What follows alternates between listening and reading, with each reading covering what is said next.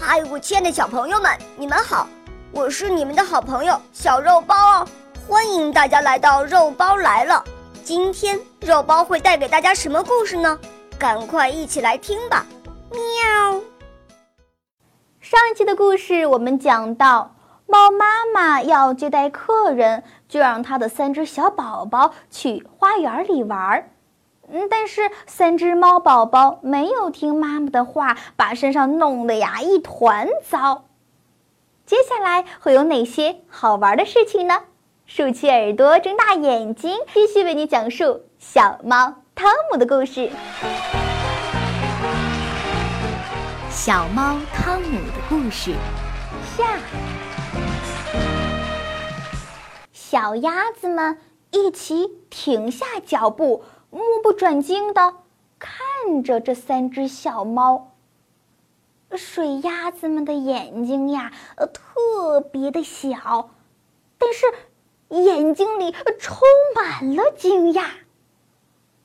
两只母鸭子丽贝卡和杰麦玛捡起地上的帽子和小领巾，戴在了自个儿的头上。米腾斯笑得从石墙上跌了下来，莫比特和汤姆也跟着跳了下来。米腾斯和莫比特的围裙、汤姆穿的衣服，全都在跳下石墙的时候，啪，从身上掉了下去。帮帮忙吧，水鸭德雷克先生！莫比特说。请您帮着汤姆把衣服穿上吧。水鸭子德雷克先生倾着身子，慢条斯理地走上前来，叼起了落在地上的一堆衣服。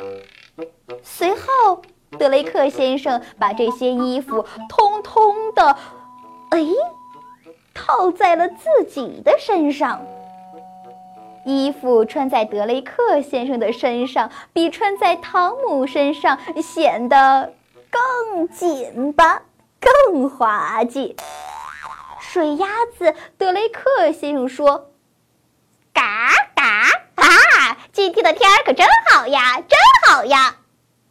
说完，他转身带着杰麦玛和丽贝卡，吧嗒吧嗒吧嗒的。